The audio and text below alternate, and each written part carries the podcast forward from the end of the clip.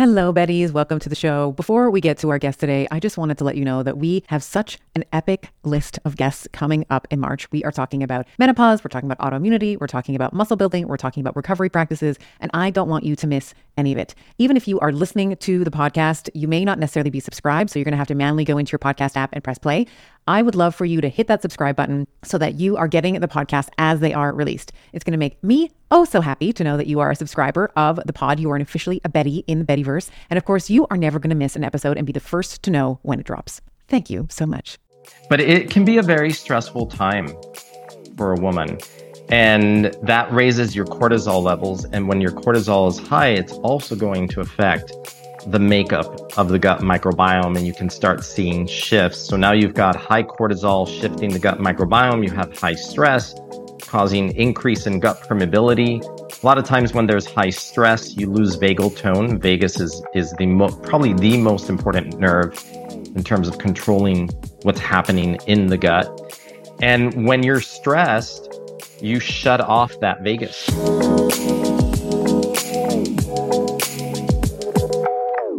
Hello, my beautiful Betties. Welcome back to another episode of Better with Dr. Stephanie. Tis me, your host, Dr. Stephanie Estima. And this week, I bring you a conversation with Dr. Vincent Pedre, and we are talking all about the gut and the microbiome.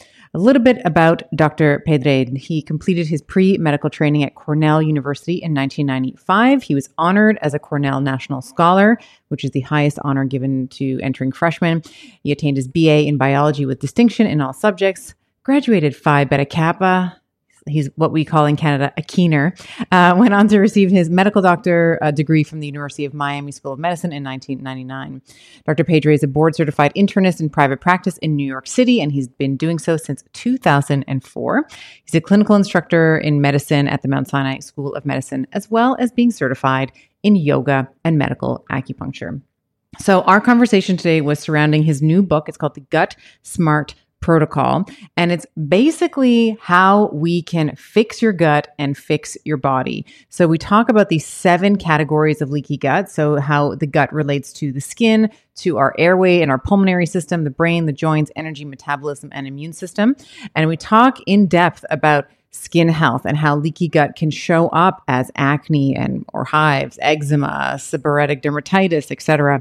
We talk about our nasal passages, the sinuses, the trachea, lungs, and how that can be related to gut function. We talk about metabolism, um, the connection between the gut and obesity, the connection between gut and insulin sensitivity, antibiotic use, and the length of dysbiosis in the gut post consumption. Very compelling argument for thinking about proactively thinking about microbial diversity. And we discussed some of the verticals that Dr. Pedre wants us to be thinking about for promoting microbial diversity in the gut. This is going to be a great conversation for anyone that you know of, maybe yourself, that has gut issues. I mentioned in our conversation um, that it seems like all, uh, you know, there's a meme that I saw, all hot girls have gut issues.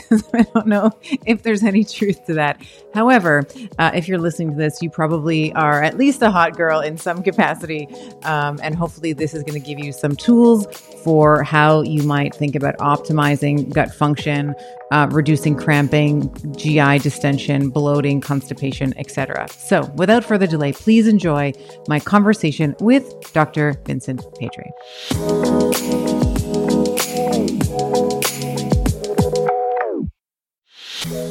I am a huge fan of the Bio Optimizer's Magnesium Breakthrough. It has seven forms of magnesium, which is going to help to transform your stress and your performance and your recovery and your sleep to the next level. I'm often asked, like, well, what are the types of magnesium we should be looking for? So there's magnesium chelate and citrate and bisglycinate and malate, sucrosomial, taurate, and orotate. They have various effects on the body. Bisglycinate, probably the most bioavailable and most absorbable. Malate, it's found naturally in fruits, helps with migraines. Chronic pain has been shown to help improve depression. Magnesium citrate uh, helps with arterial stiffness, it helps with maintaining a healthy weight. Magnesium chelate's important for muscle building, recovery and health. The list goes on and on. You're basically getting them all in one supplement. Each supplement itself is 500 milligrams of magnesium, which I feel is such a great dosage as a great baseline for most women. I have found a beautiful medium of actually cycling my magnesium. So I actually will take one or two of these. So I'm either getting 500 milligrams or up to a gram of magnesium, depending on where I am in my cycle. So head on over to biooptimizers.com forward slash better and use code better for 10% off of any order, but make sure that the magnesium breakthrough is in your cart. Don't be fooled by the frigid temperatures. Keeping hydrated in the wintertime is super important. In colder temperatures, we sweat more due to a higher metabolic demand of trying to maintain a core body temperature. We lose more fluids and electrolytes through our urine. We lose more water through respiration and just general breathing. And our skin dries out in the wintertime as well. We are a ski family, and over this winter, we have been using LMNT's chocolate medley. The chocolate chai is absolutely incredible with some boiling water, a splash of milk, and my kids love the chocolate mint with some hot water. This is our après ski. we cozy up with LMNT Hot after hours on our cross country trails. Now, for a limited time, you too can get the LMNT chocolate medley and enjoy them hot as I have been doing with this exclusive insider bundle for you. When you buy three boxes of any flavor, it doesn't have to be the chocolate, it can be any of the flavors that they offer, you are going to get the fourth box free. If you head over to drinklmnt.com forward slash Dr. Estima, you'll see that exclusive offer at the bottom of the page. That's D R I N K L M N T dot com forward slash D R E S T I M A. And tell me which of the chocolate melody you love the best. All right. Dr. Vincent Pedre, I am just thrilled, really, to welcome you to the Better Podcast. Welcome. Oh, I'm so excited. I've been waiting for this for a long time. oh, and we have, we were talking in the pre chat, we have a lot of mutual friends and we've been in masterminds uh, together, just not at the same time, but definitely have a lot of, there's a lot of overlap in terms of our community. And I'm just really so excited to connect with you. And we're talking today about your new book, The Gut Smart Protocol. And we're going to have a really robust conversation on the microbiome, which is something that we've explored on the podcast before. But I think that you are um, really world class in terms of your ability to explain what's happening. And then, maybe more importantly, it's always good to have theory. But then, you know, the most important thing is after we know the theory, is what do we do, right? So, the action items and the actionable steps on how to heal uh, gut issues that we may be dealing with. So, I'm really excited for our conversation today. Me too always happy to talk about the gut and the gut microbiome. Awesome. So let's start with you know I think the obvious um, when when we're talking about gut issues, there are and you talk about this in the book. There are these gut centric symptoms. So things like cramping and bloating and abdominal distension and maybe constipation and things like that which we can all sort of identify maybe after we've eaten a meal and even sometimes chronologically if you experience those things two or three you may two or three days after uh, you eat something you may not even sort of chronologically link it back to a food that you've eaten but one of the things that i thought was so unique about the book was this idea of different categories of leaky gut, which is something I haven't seen before. I've, I've we've had other, uh, as I mentioned, we've had other um, guest experts on the show around gut, the gut microbiome. So maybe we can double click on a few of them. First, let's maybe talk about what are the seven categories of leaky gut. And then I would love if we could start maybe talking about skin as well. Yeah, skin is one of them. So we've got yeah. the gut skin connection, gut brain, gut joint, gut immune system, metabolism, energy, and airways. And the gut really affects all of these different organ systems in many different ways. Um, I would actually even join, throw in the bones there uh, with yeah. the joints because the your gut health as you go into menopause or for women is going to also affect uh, what's going to happen with bone loss as well. So the gut, it's easy to think about gut symptoms as things that happen in your gut But I think what I really want to get across to people with this new book is that your gut affects other systems in your body, even without having any gut symptoms. And I think that's really important because people may think, well, I don't have any problems with my digestion. I poop regularly.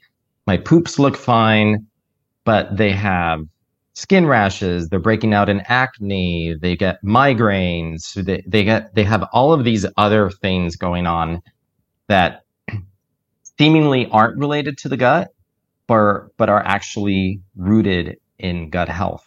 Which I think is going to be kind of shocking for some people because like I was saying, we all can say, oh, distension, diarrhea, constipation, altered bowel transit time or quality of the stool, like there must be a gut issue.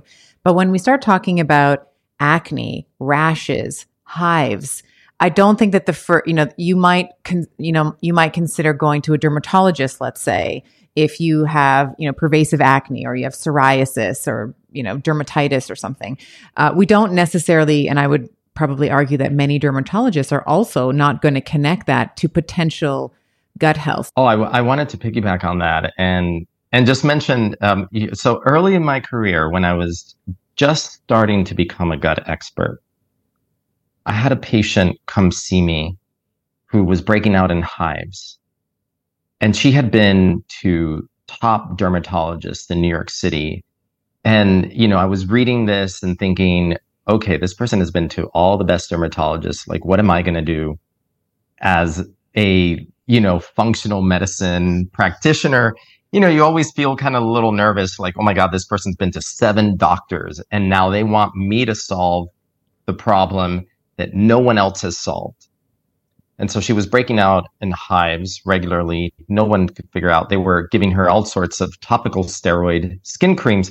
Again, it's the it's the top down approach versus the bottom up, looking at the roots versus just kind of like painting the leaves green, making the tree look pretty, but not really solving the underlying issue that's in the root system itself.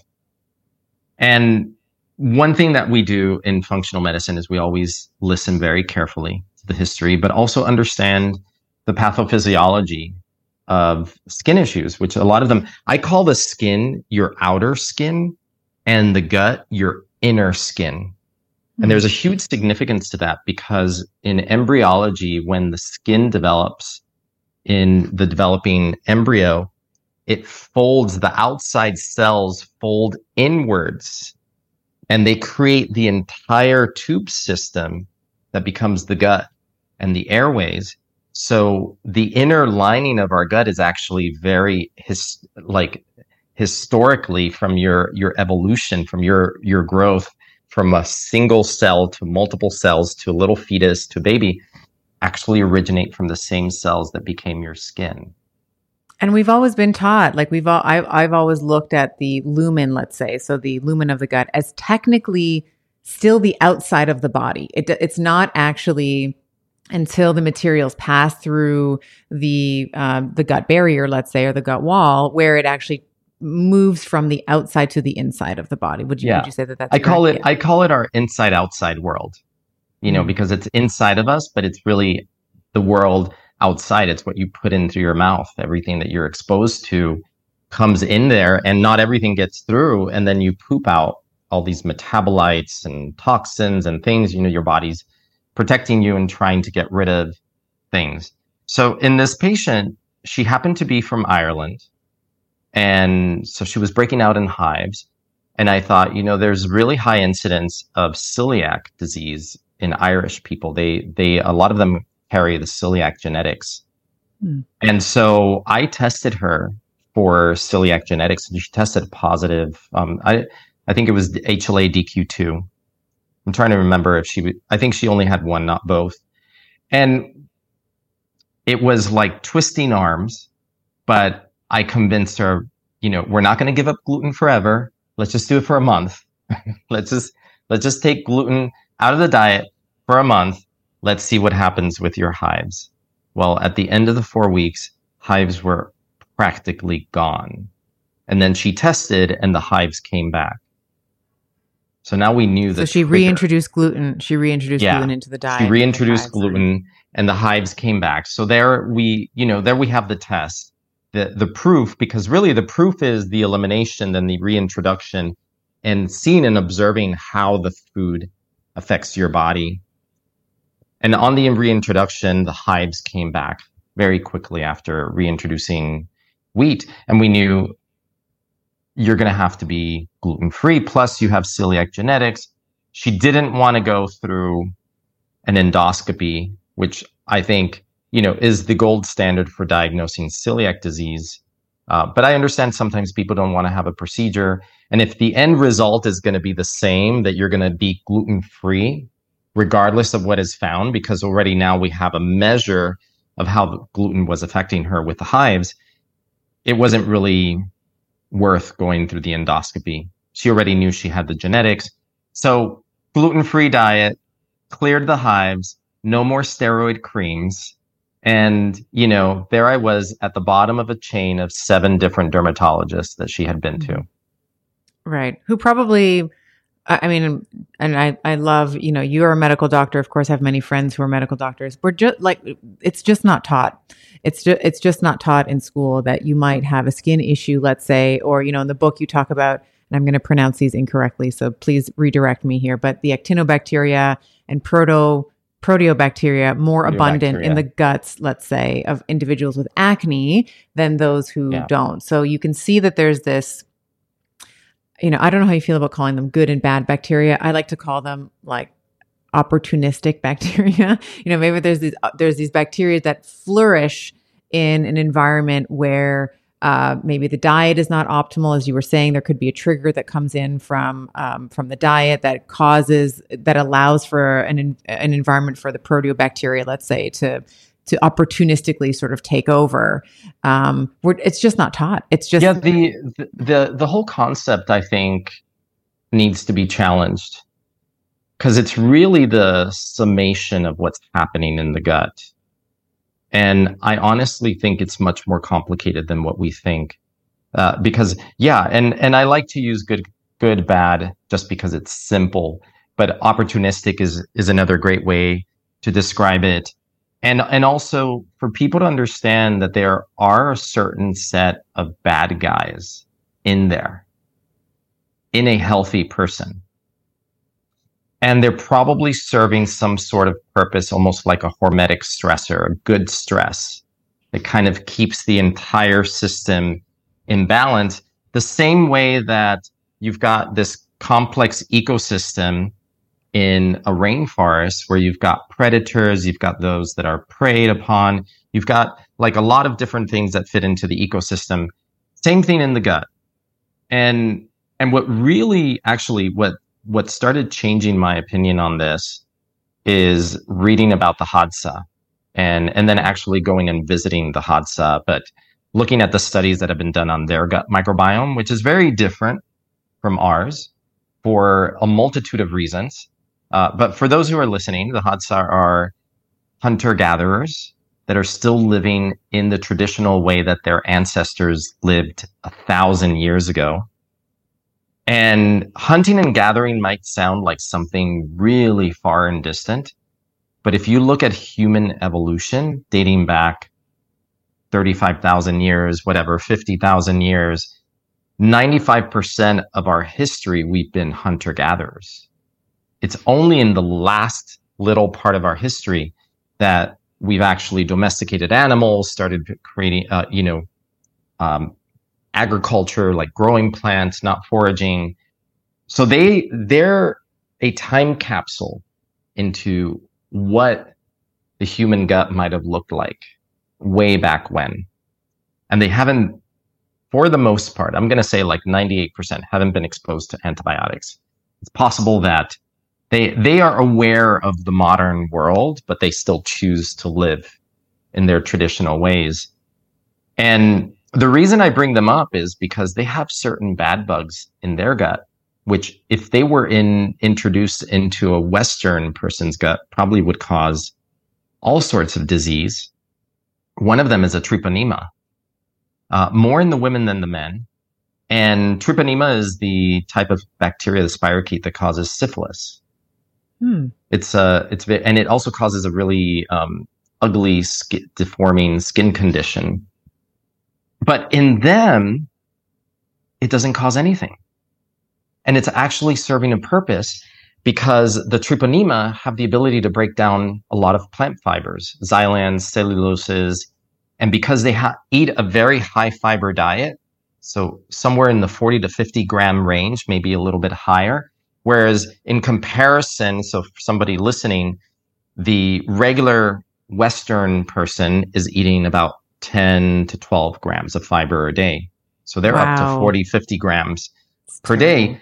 And they're eating some really difficult to digest fibers that require these quote unquote bad bugs that have this special ability, but somehow their system is able to keep it in check. So it doesn't do bad things. It actually does something favorable for them. So that's why I think our, our viewpoint of what's bad, good, and, and what's actually going on inside of that ecosystem, I think it's in, in its infancy stages. I don't think we fu- fully understand. It's contextual, right? So for this tribe, let's say, it might be very beneficial to. Um, I can't remember the name of it. I apologize, but that that particular no, oh, not the, the hot sauce, but the treponema. Yeah, so the treponema. You know, it might be very beneficial for them to have this treponema bacteria, and it serves a purpose. But for a Western, you know, an American, Canadian, you know, someone from Europe going to visit this tribe, this is going to cause all sorts of chaos. And so I'm I'm curious when you were there, did you were you were you sick? Were you were eating their diet and sort of living? I'm I'm wow. assuming you were observing them. Yeah, we went we went hunting and, and, gathering with them, and uh, I saw them dig up a root vegetable out of the ground and then cut it open. It was it, for for people to relate to what this looked like it was kind of like looked like a sweet potato, mm-hmm. but the inside had the texture of a jicama. So very watery, crunchy. You could eat it raw and they usually chewed it and then there was whatever fiber remained, they would just spit it out. So of course I'm out with my group and and the Hadza and they're offering me this and I'm not going to refuse it. And also I'm kind of curious like like, yeah. wow, we just dug up a root vegetable from the ground and we're eating it. Like no sauteing well, it, no oil. No, no, yeah, no yeah. cooking it. Just raw. We also ate raw honey with honeycomb and and everything. That's and cool. uh, yeah, our uh, my gut was not very happy a couple of weeks later when I found out that I had some parasites that I had acquired, probably from Africa, because we're you know our Western gut is just not not ready to handle those things. Mm-hmm. And and the gut does the gut microbiome is a reflection of the diet that we eat, and so it is a, it is in a way it's an adaptation to our lifestyle. Depending on what our lifestyle is, the gut microbiome shifts, and it can shift in in bad direction and it can shift in a good direction.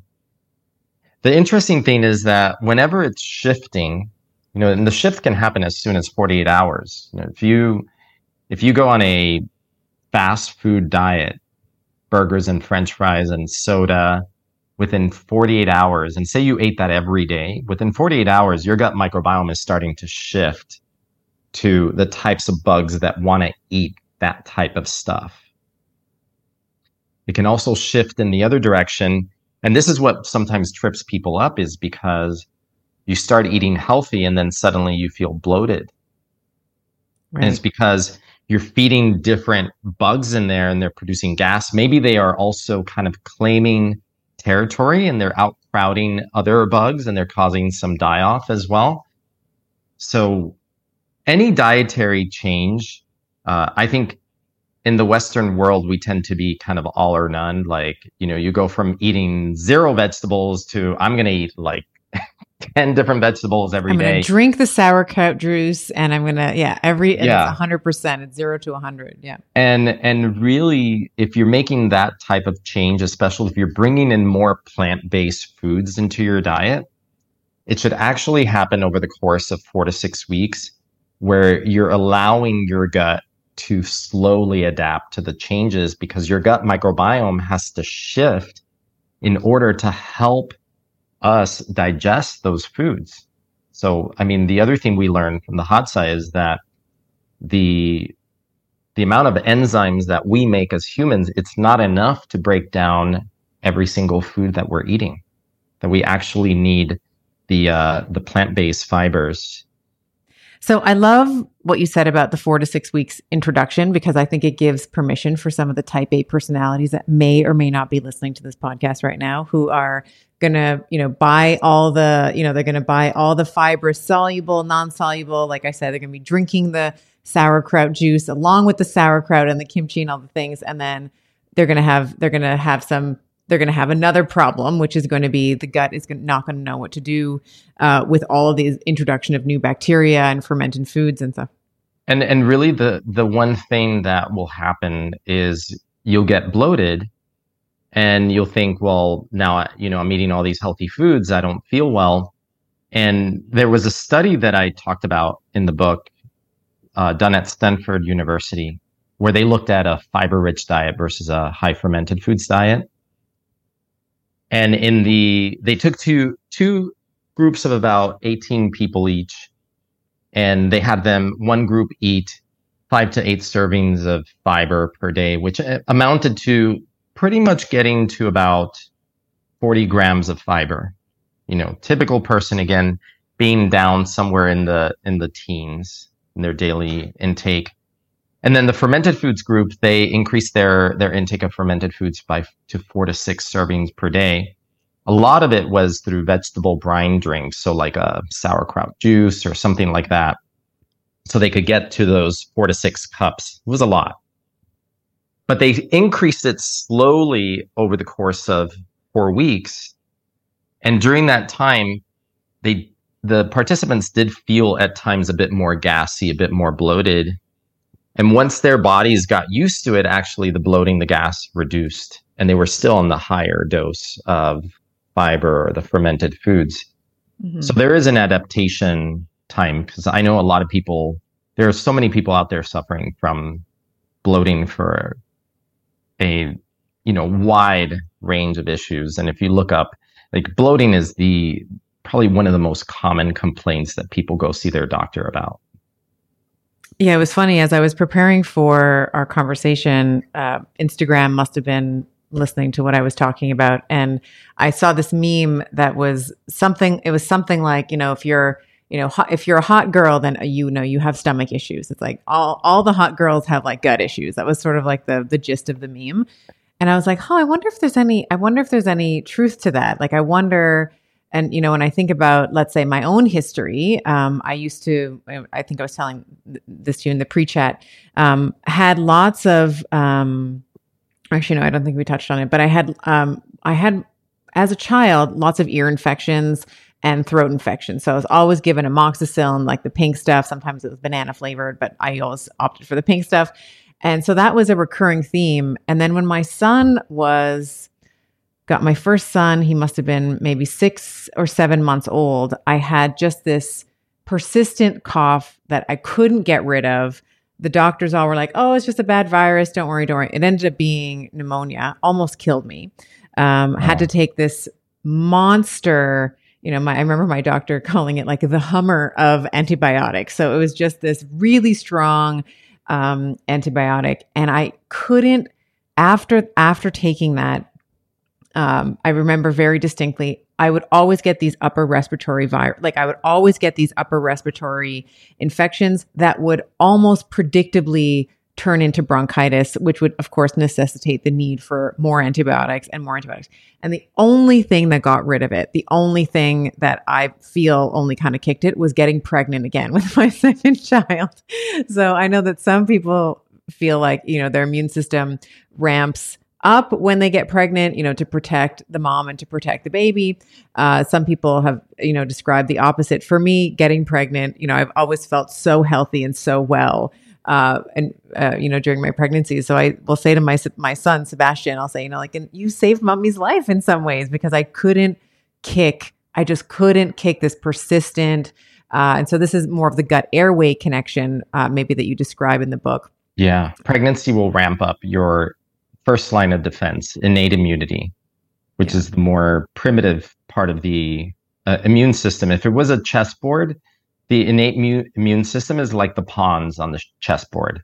They're they're yeah. the first to attack, and sometimes pregnancy causes a little bit of a humoral uh, immunodeficiency. So, like your IgGs, your your B T cells, it kind of suppresses them a little bit, which makes sense because you don't want your body to reject the placenta or the baby that's growing inside of you. So there is so it, it's almost like pregnancy is a is a split. There is immune activation and there's also immunosuppression happening at the same time.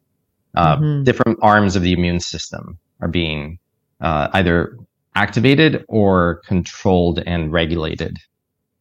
And it's interesting. Again, you know, we talked about skin. Uh, you know, you talk about the gut airway connection in the book, and sometimes you don't necessarily link persistent upper respiratory infections, bronchitis, pneumonia. And, uh, you know, they actually, you know, they had to take the chest x ray and everything. And then at the end, they're like, I don't know, we don't actually know if it was bacterial. I'm like, oh, okay. So wow. I, I don't even know if the, you know, the Hummer, let's say that she was calling it, you know, the, the these very strong antibiotics were even warranted that even, that, you know, maybe they didn't even do anything if the pathogen was viral in origin, right? Because we know that antibiotics don't do anything against viruses; they just kill off bacteria. The only one that that is a slight exception to that, which is which is wild, um, and I just found a couple of studies on this. Uh, Zithromax or the Z-Pak, yeah, does also upregulate interferons, so it can somehow indirectly have some antiviral effects. But what you described with antibiotics and recurrent infections is what happened to me as a teenager over and over, two to three times per year, being put on antibiotics, getting bronchitis, pneumonia, sinusitis constantly. And I think the more, and I've seen this with patients that come in and they were put on an antibiotic for an, um, a sinus infection. And then three months later, they're back with a sinus infection again and they're on antibiotics.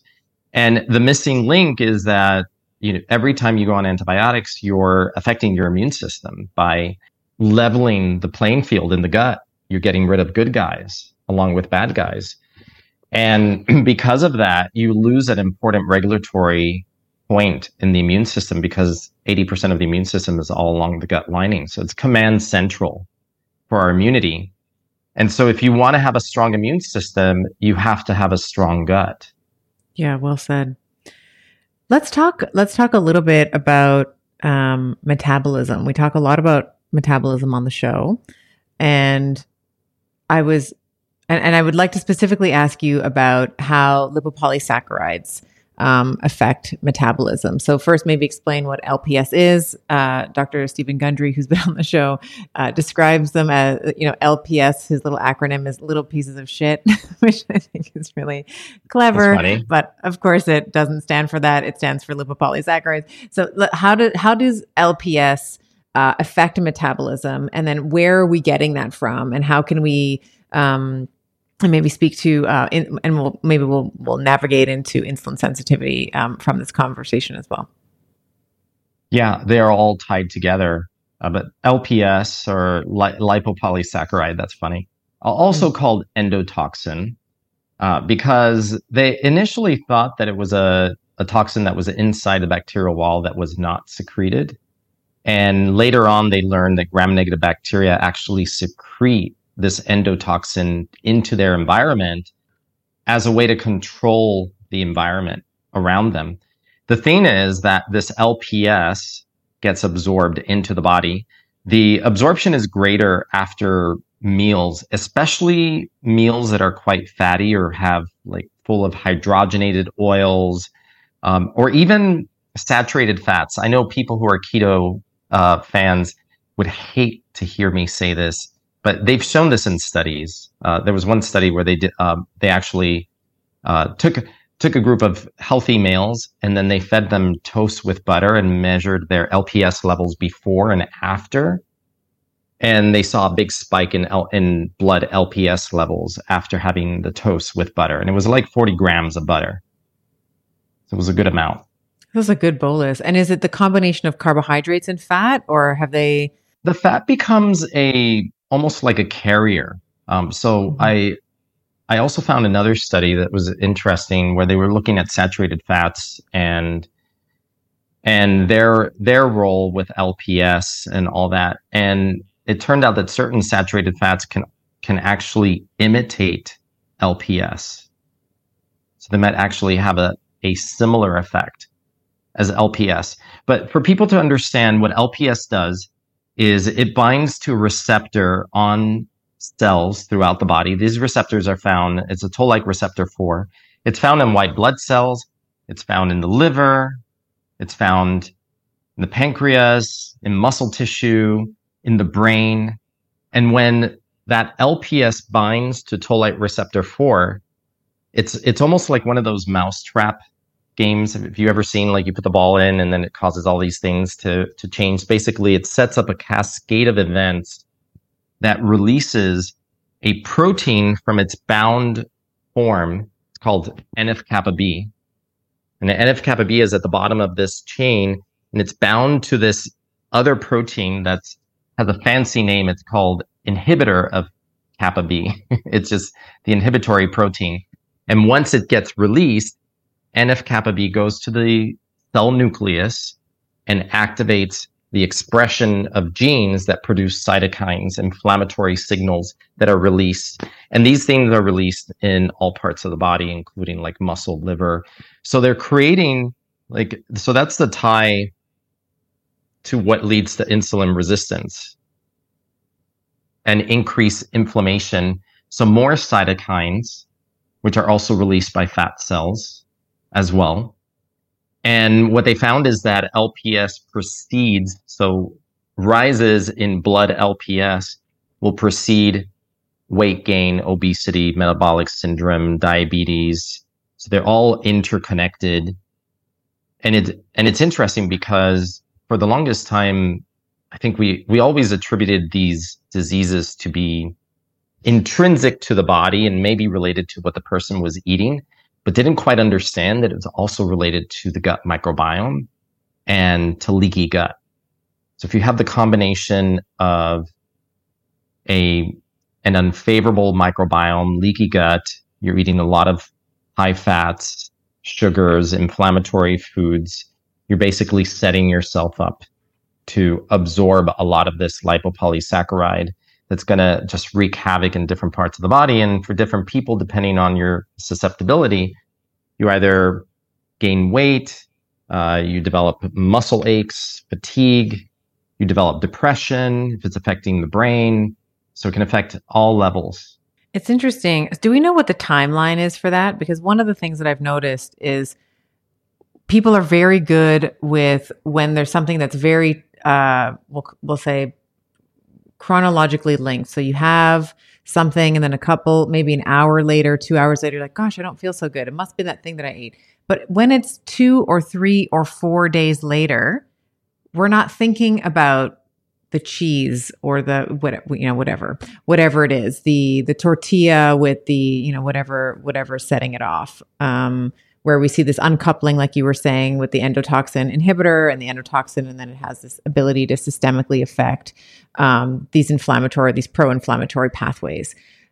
Wh- what is the timeline for that? Because I think that that would be a huge clue for people to, even if you're keeping some sort of food journal, to be able to look back. Because gosh, if you ask me what I ate, you know, we're recording. Um, if you ask me what I ate on the weekend, I wouldn't I wouldn't be able to tell you. I wouldn't be able to tell you what I had on Saturday or Sunday, let's say. Yeah. For anybody who's experiencing things like this or or things that seem like you can never put your finger on, like why is this happening? And you're trying to think like, well, I had a green smoothie this morning. Why do I feel horrible? But you're not thinking about what you had for dinner the night before. Right. It's like you said, it's it's hard to remember what you did three days ago so the best thing you can do is get, keep a food, mood, and poop journal where you write down what you ate, how you're feeling, what are your symptoms, and how often are you pooping? Because pooping is really important part of this equation. and then look for the patterns. You know, you want to tease out the patterns. And what really trips people up is when you're you're basically, you know, and I talk about this in the book, like becoming intuitive about your eating, like knowing what is it that your body craves, how are you feeling while you eat, and how do you feel after you eat. But then that post meal intuition can run a couple of days, right? Because something you ate on Sunday, if you have a food sensitivity, could be affecting you on Tuesday. And it could be also something you drank, you know, so it doesn't only have to be the food. It could be the alcohol, but it's hard to recall these things. And the body is a big trickster. So it doesn't have to do the same thing every time. You know, so that also trips people up because they think, well, I ate this a week ago and I felt fine, but then I ate it again this weekend and then I didn't feel so good.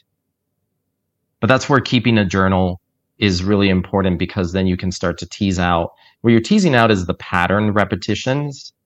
And even if there are interruptions in the pattern, you also have to think that food sensitivities work in the level of thresholds. So it could be that you're okay with once a week exposure, but the minute you have a second exposure to that same food, you're not going to feel so great because now your antibodies have been activated and just getting that re-exposure is what then causes the symptoms. So it might be a threshold issue where you just have to get past that threshold of exposure. And certain foods, you might have that. Some foods have a very low threshold. For a celiac, they can they can have any cross contamination with wheat, or they're going to feel sick, and they can it can take them two weeks to recover from just a small exposure, small um, cross contamination. But other people have a much higher tolerance level before that gets tripped up. Yeah, and that that continuum makes a lot of sense. Well, even in the context of a food allergy, which is separate and distinct from what we're talking about here, you can have a mild allergy, you can have an anaphylactic an- allergy, right? And then there's everything in between that you know that's on that that's on that continuum.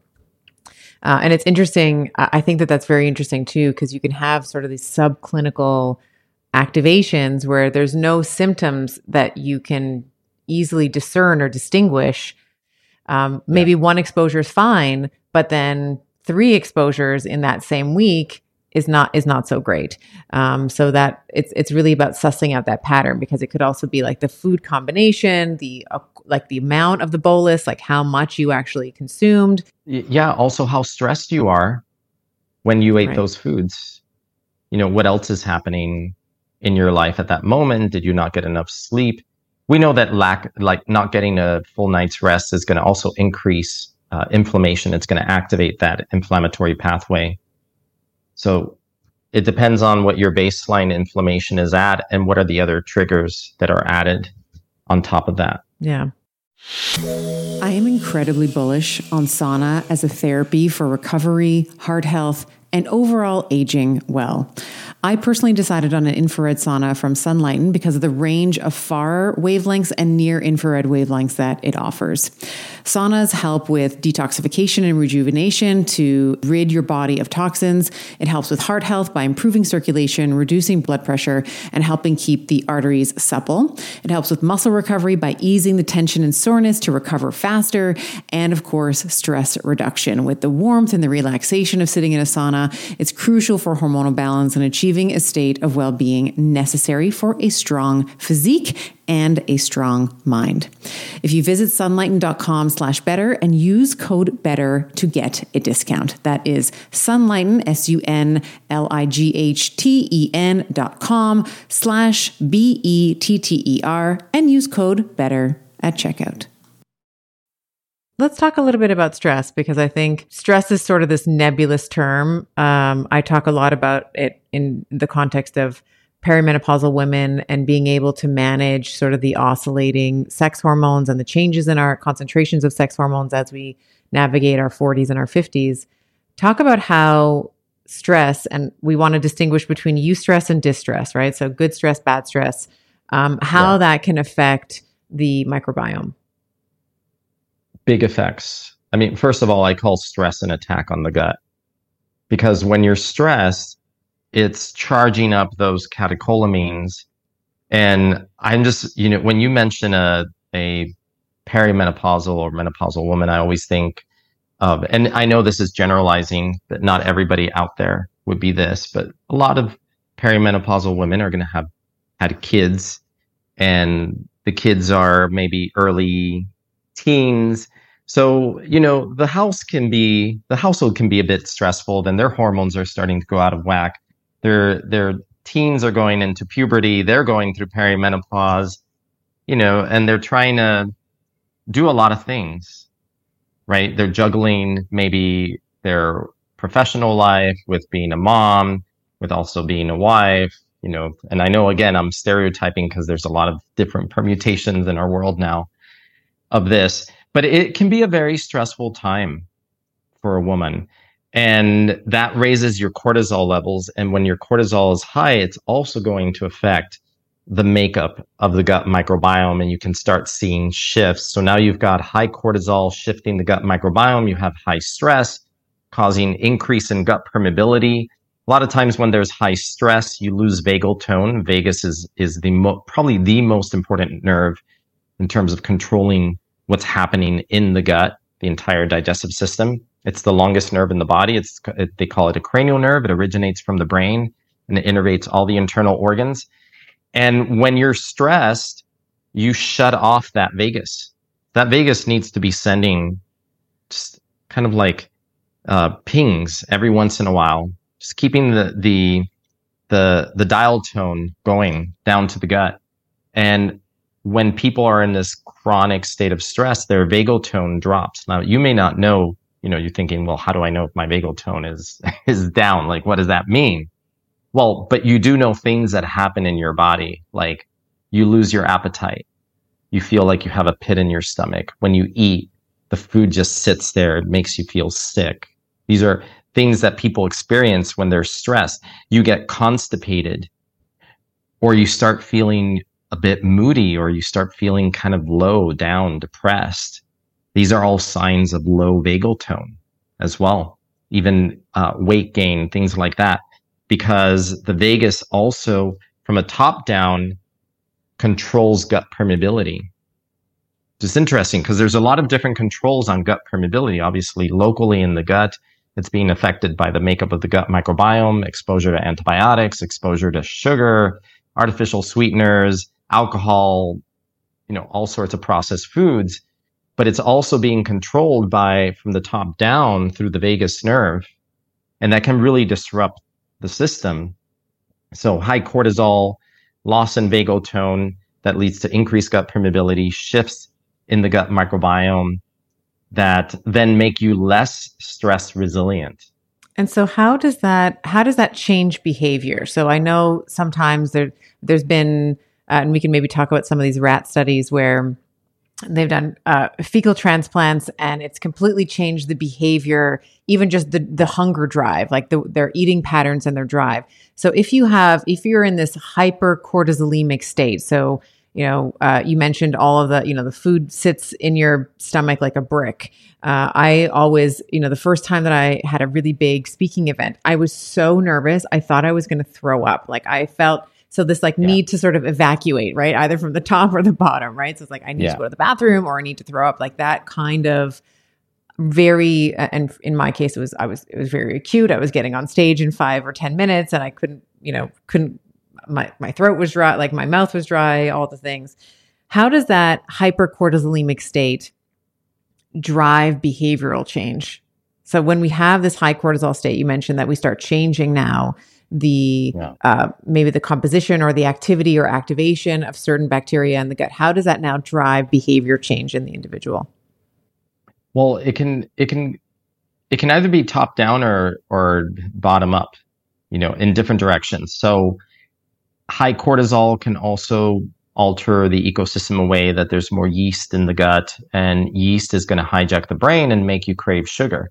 Now, you might also, when you're stressed, want to go for that glass of wine once the kids are in bed or once, you know, the day mm-hmm. is you're unwinding from the day and that's more sugar for the brain, but also sugar for the gut.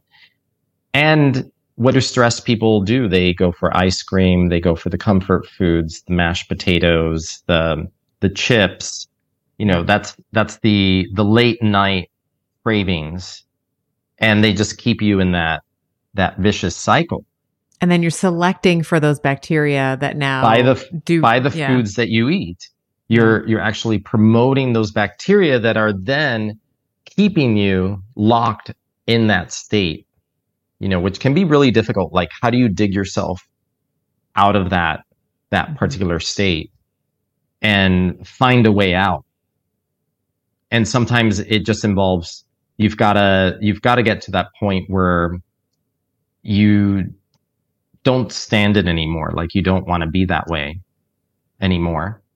And you might have to go through a couple of days of discomfort especially if you're really high sugar craver uh, because you've got to battle those internal sugar cravings. But there's a lot of things that can be done like uh, i talk about switches in the book. Like how do you how do you deal with the late night cravings that we've all had? I'm i'm guilty of that like rating you know even though i'm gluten free i'll go for the gluten free cookies late at night. And but how do you do it in a way that is healthier for you and for the brain? What i've learned is that the brain doesn't really want sugar. It just wants the sensation of sweet, you know, in that moment. So it could be that you have a fruit instead, an orange or some berries, strawberries, and that's the substitute that's giving your brain, it's not as strong of a hit as grabbing that, you know, bag of Oreo cookies or whatever, but it's giving your brain kind of what it needs. And then usually, you know, when people, when there's a lot of sugar cravings, I always go back to self care because if you take a moment to, you know, like what you were just describing, like you're, you're feeling, you're about to go on stage, you're super ner- nervous, your vagus nerve is shut off, you're feeling nauseous, feels like things are just going to reverse themselves. Like, what could you do in that moment? And this is for I any usually moment. breathe. I usually breathe. Yeah. Yeah. I was going to say breathe. And Mhm. and actually uh, what I teach people is to put one hand on the belly and one hand on the chest. Mm. And then take a breath, but let the breath originate from the hand that's on the belly first. Oh, that's good for women because women are always sort of sucking in their stomachs, right? They're we always always- hold our bellies. Yeah. anytime I ask a patient to show me how they breathe, they they usually, I mean, my camera's up, but I'll, they they're usually like this. They'll go, Yeah. It's You know, the upper, and their it's all the accessory muscles of respiration. you know, they're they're they're breathing all up here, but Yeah. that style of breathing will make you look good in a photo, but it's not going to help you feel calm when you're feeling super stressed. You actually have to reverse it and breathe like a baby. Because babies know how to breathe. They breathe with their bellies first. So big Yeah. in- inhale, the diaphragm, and then you, and then second part of the inhale is the chest, and then you reverse it on the way out. You exhale up here and exhale here. And I love using the hands on the body to teach people because I think adding that extra sensation really helps people get embodied, like really anchor into your body and, and just feel where the breath is supposed to be. Because when you breathe with your diaphragm, you're activating those stretch receptors in the lungs that then send a signal through the vagus nerve, activate the vagus nerve, and get you into more of that parasympathetic rest and relax and digest mode. Wonderful. And I'll also say that when you are only breathing, as you just demonstrated with sort of the accessory respiratory muscles, like you're overworking the sternocleidomastoid, mastoid, you're working the scalenes, you're going to wreck your posture. I'm also just going to say you're going to just have everything flexed forward because these, you know, anterior neck muscles are going to become so tight from like lifting and lowering the rib cage and not allowing the diaphragmatic breathing that you're describing that we're going to also get this like sort of hunched over posture. I mean, I've seen it over and over again. Most people actually don't, particularly women, don't breathe well because we were always taught to like suck in the belly, but it's actually a softening of the belly and an expansion of the belly is where all your power is, right? So I love, uh, Yeah. love that um, uh, description that you gave. Let's talk a little bit about soil and dirt. Um, and actually, before we before we started recording, I was actually picking my nails because I was gardening. I was just fixing my little, I have my little seedlings that are now starting to grow for the season. Um, how does uh, soil and dirt um, help our microbiome? And um, maybe touch on the problem of being too clean. Talk specifically about soil and dirt. What is good about getting dirty? You know, getting our hands dirty, literally um, and figuratively, for the microbiome. Well, ideally, you're you're playing in the dirt in soil that's organic, that doesn't have any pesticide residues, no toxins. Then that type of soil is really good for magnifying the diversity of your gut microbiome. And this I really came to appreciate from again going back to my experience with the Hadza, who are out in the wild they are getting their hands dirty. They're digging into the dirt. They're getting those root vegetables. There is no soap. They there's no concept of hand washing there other than, you know, like washing with just water. And they're incredibly robust and healthy and they have no diabetes, no heart disease, no cancer, no metabolic syndrome, no obesity, and their gut microbiome that they've actually studied is quite diverse. And I think one of the reasons is this exposure to nature and to the wild, to the to the dirt, because it, they're not eating the rainbow as we hear a lot in functional medicine. Like, oh, eat the rainbow, and that's going to give you the most diverse gut microbiome. Well, the Hadza are eating root vegetables. They're brown and white. They're eating wild berries, which are not very bright colored. They're kind of a muted color compared to the, the berries that we buy in the supermarket. They're eating wild honey, so that's kind of like a yellow amber. They're eating baobab fruit, another brown, uh, brown, brownish white. And then they're eating animals. And that's their diet. It's not a very color uh, varied diet. It's not a rainbow of mm-hmm. fruits and vegetables and yet they still have a really diverse gut microbiome. And I think it's because of the exposure to the soil. And we know children raised in farms now, albeit like, let's say an organic farm without pesticides, all that, they're going to be more resilient in terms of having less allergies, less atopic disease than someone who was raised in the city and, and, you know, using hand sanitizer and really we have to be so careful with that because there is a natural microbiome in our hands that is protective. It's part of the same way that you can develop leaky gut, you can also develop a leaky skin barrier. And you and you've probably seen this in some people who develop eczema, psoriasis, uh, cracks in their hands. I knew a doctor when I was in my training that washed his hands so often that his hands were pink, red, and full of cracks. Cracked. Yes, I had a same intern. There was an intern when I was an intern. There was someone who was so ger- I'll call it germaphobe. Uh, she was washing her hands all the time. That her knuckles were red and cracked. I remember, and she was always slathering them with hand moisturizer and Vaseline. Couldn't keep, couldn't keep, uh, couldn't keep it together. And it's it's because of the loss of the the hand microbiome from all the washing. You can actually wash it off.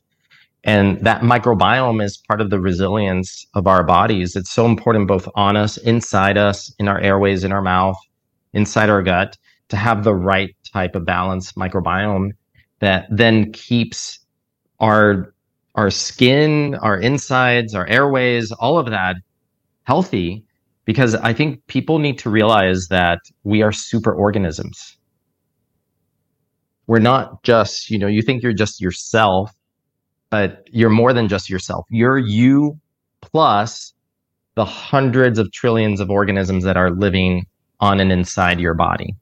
That's who you are. Sometimes I think, you know, when you think about the genes of a human, what is it, 20,000, something like that. And then if you were to look at let's say the genes that encode uh, the microbiome. It's like are we just but containers?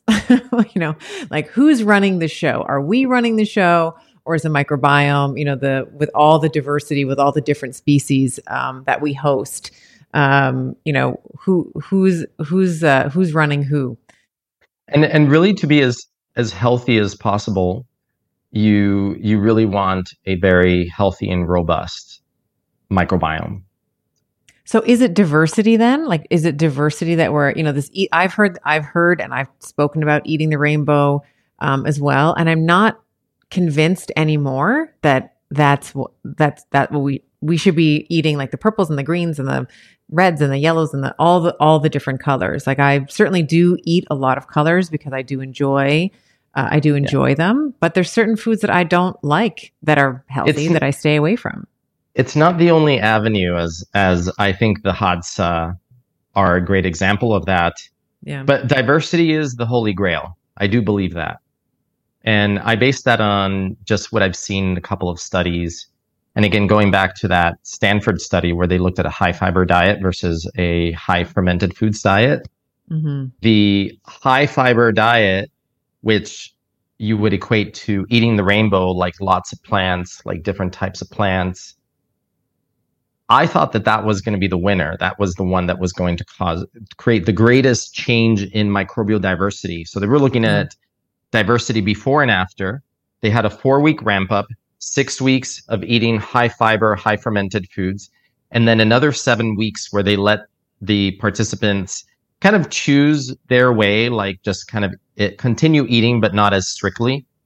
And they checked them before and after.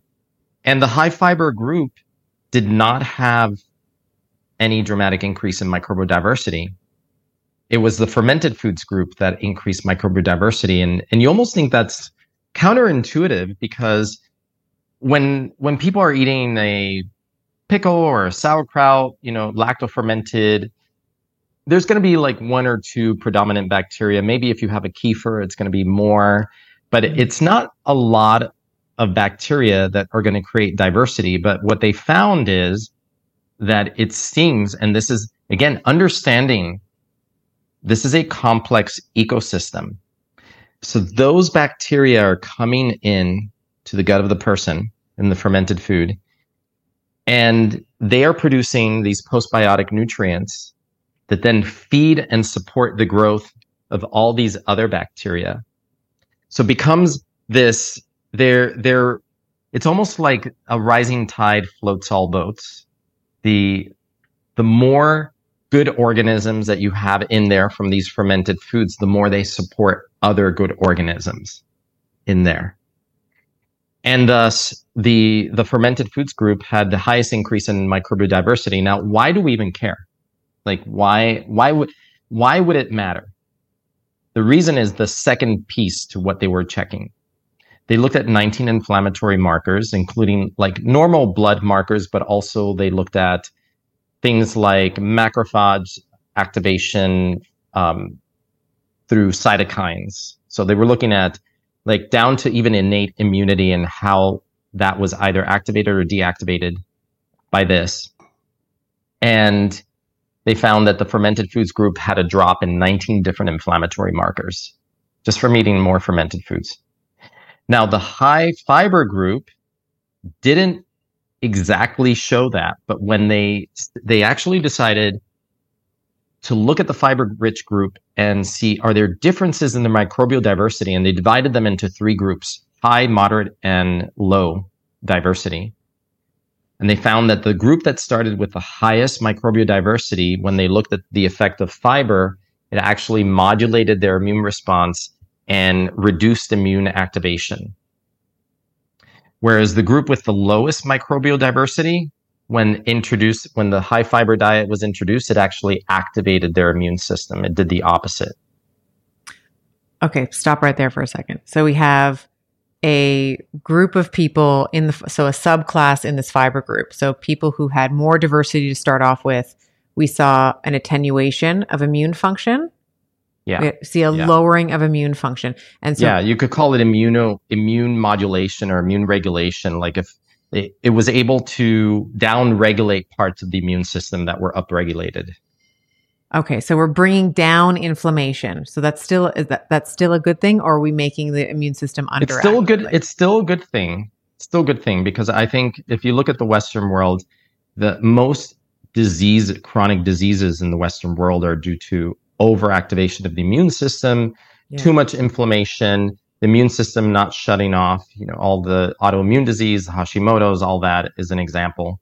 And then, so for those who had a low diversity to start off, giving them more fiber was able to bring up their immune.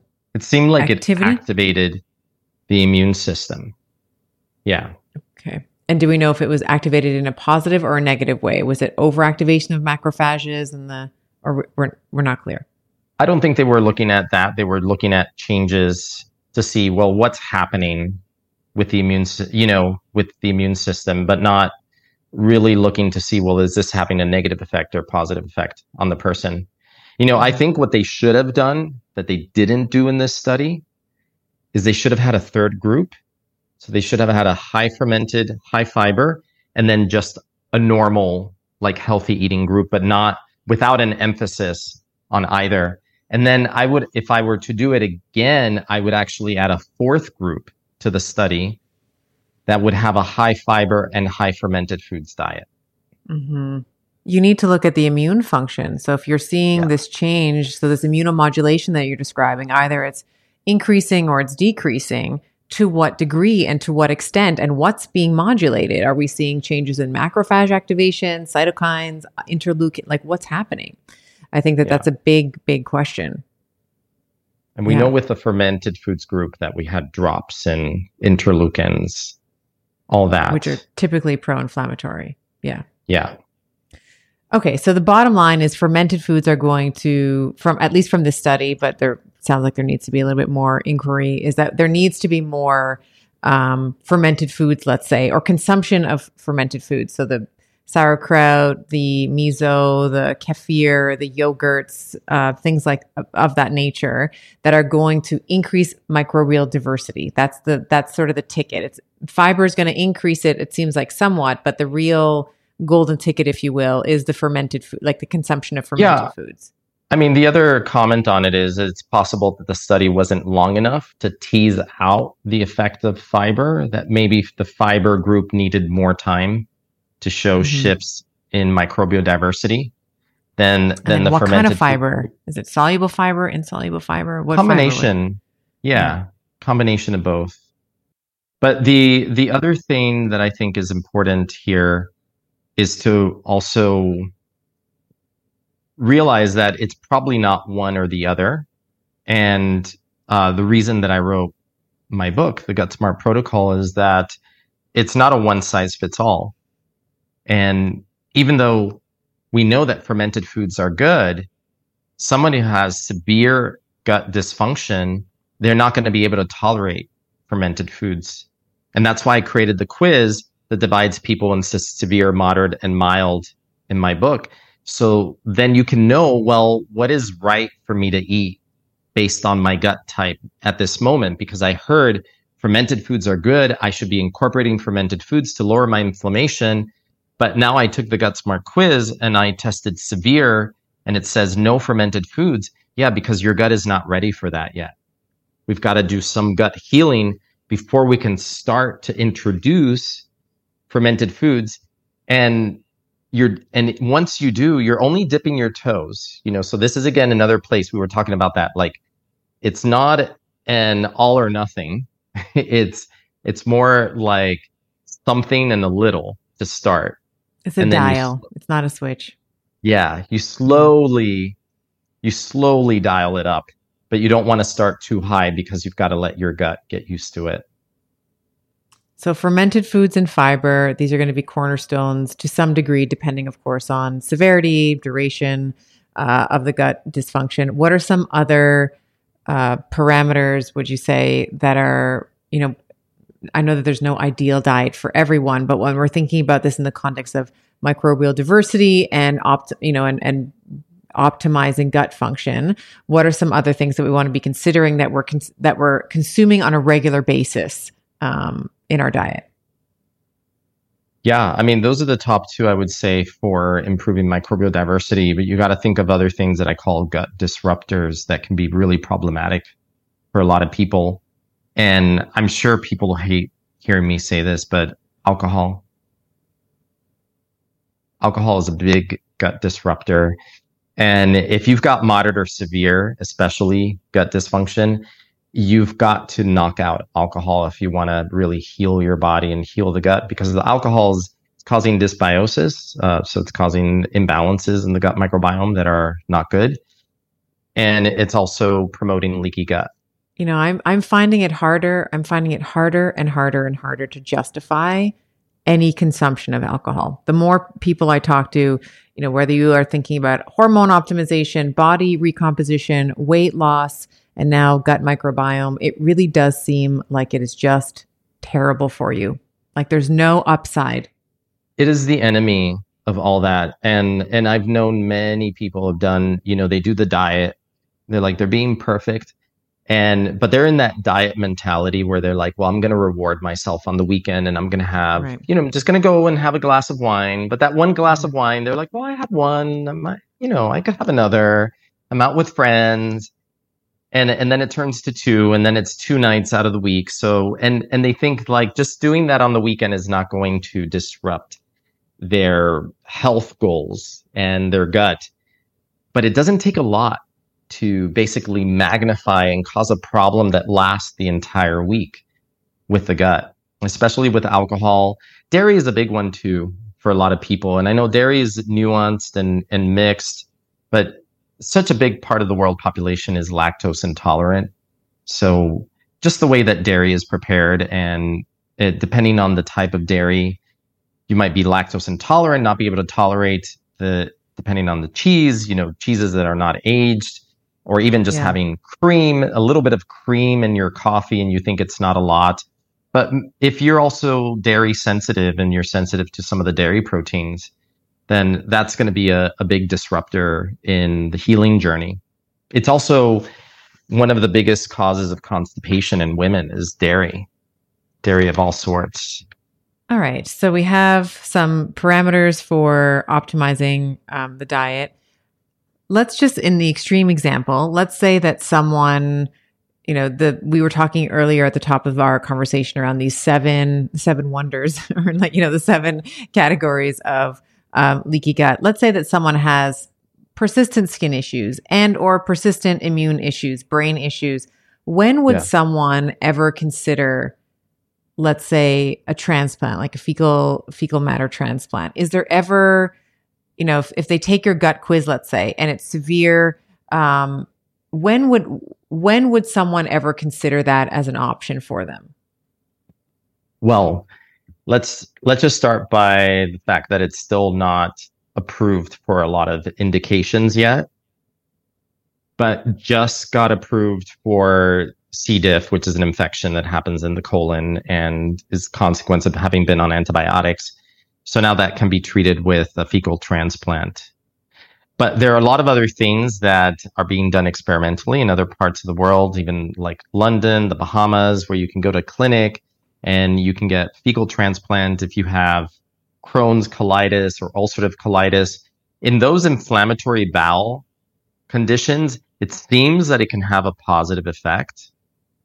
The places where I think we still need to see if it's going to if we can validate and you know replicate these results i've known of people with food sensitivities who have done through someone who offers fecal transplant pills so ca- encapsulated fecal matter from a healthy donor and they claim that it has reversed their wheat sensitivity that now they can have gluten and it doesn't cause a problem now, my answer to that would be, well, let's test for wheat antibodies. Let's look at wheat metabolite antibodies. Let's look at zonulin antibodies. Let's look for right. evidence of leaky gut.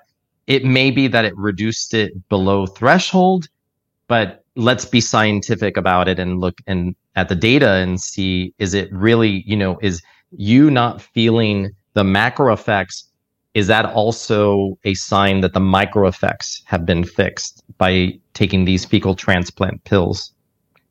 That's yet to be seen, but maybe that is coming in the future.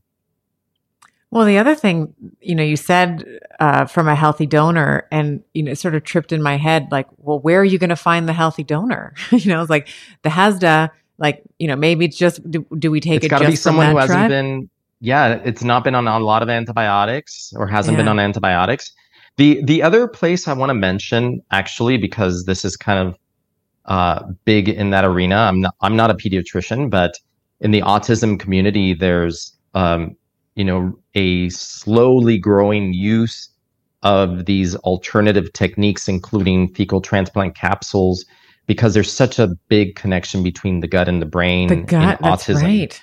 Yeah yeah.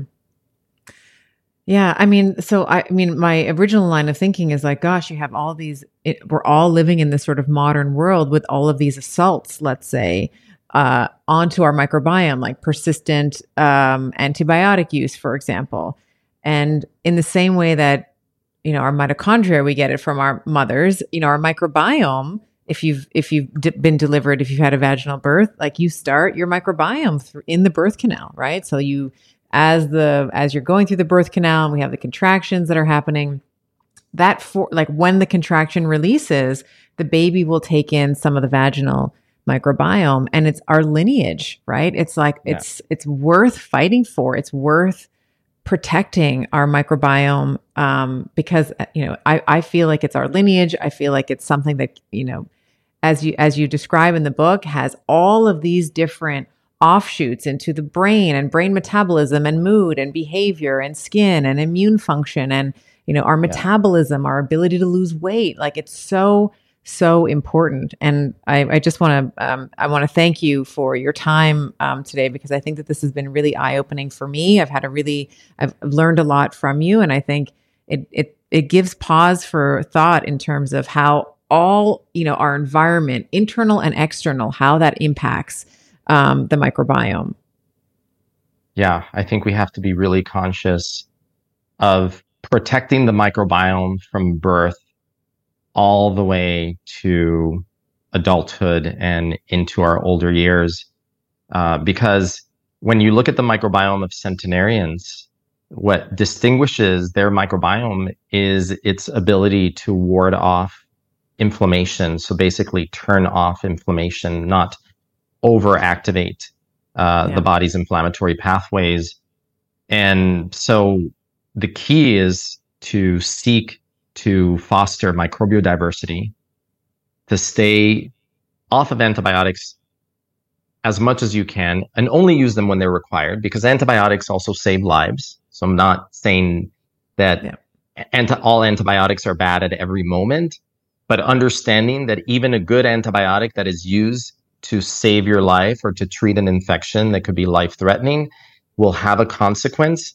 And that consequence needs to be addressed by doing things that are going to then recreate microbial diversity in the gut with the things that we talked about.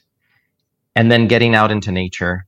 It reduces stress, but it also helps to expand and diversify the gut microbiome as well. So if you can have a garden and get your hands, I was doing that also this weekend. I had to put on the gloves because uh, for a moment, because I was trying to prune my rose bush without gloves. And I learned very quickly that that is not a good idea because those thorns are serious. But getting, you know, I was planting herbs and, you know, fixing the garden. And by the end, my, my hands were full of dirt and I had dirt under my fingernails, just like you said you had. Mm. Uh, but it's, it's like the best thing. And if you know it's your garden and you know where the soil came from and it's organic soil, then by all means let yourself be exposed to it. It's not a bad thing.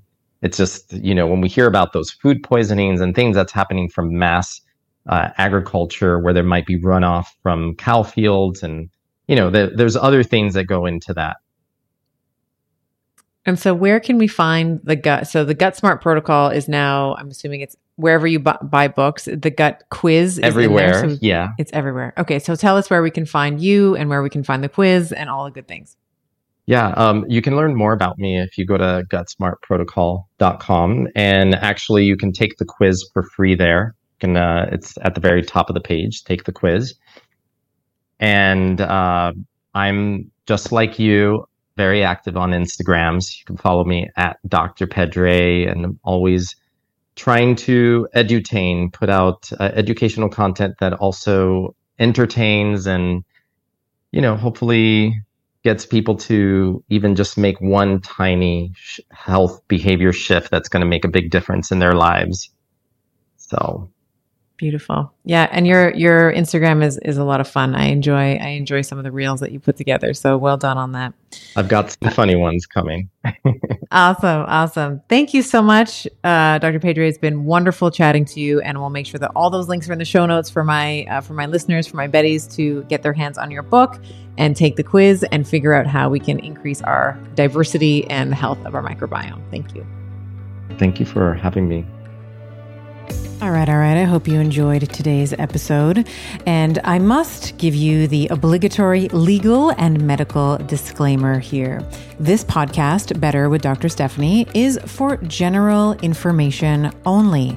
And the advice, recommendations we discuss do not replace medicine, chiropractic, or any other primary healthcare provider's advice, treatment, or care. In the consumption of this podcast, there is no doctor patient relationship that has been formed, and the use and implementation of the information discussed are at the sole discretion of the listener. The information and opinions shared on this podcast are not intended to be a substitute for primary care, diagnosis, or treatment. In other words, guys, be smart about this. Take it with a grain of salt. Take this information to your primary healthcare provider and have a discussion with him or her to make the best choice that is for you. Remember, I am a doctor, but I am not your doctor. And these conversations are meant for educational purposes only.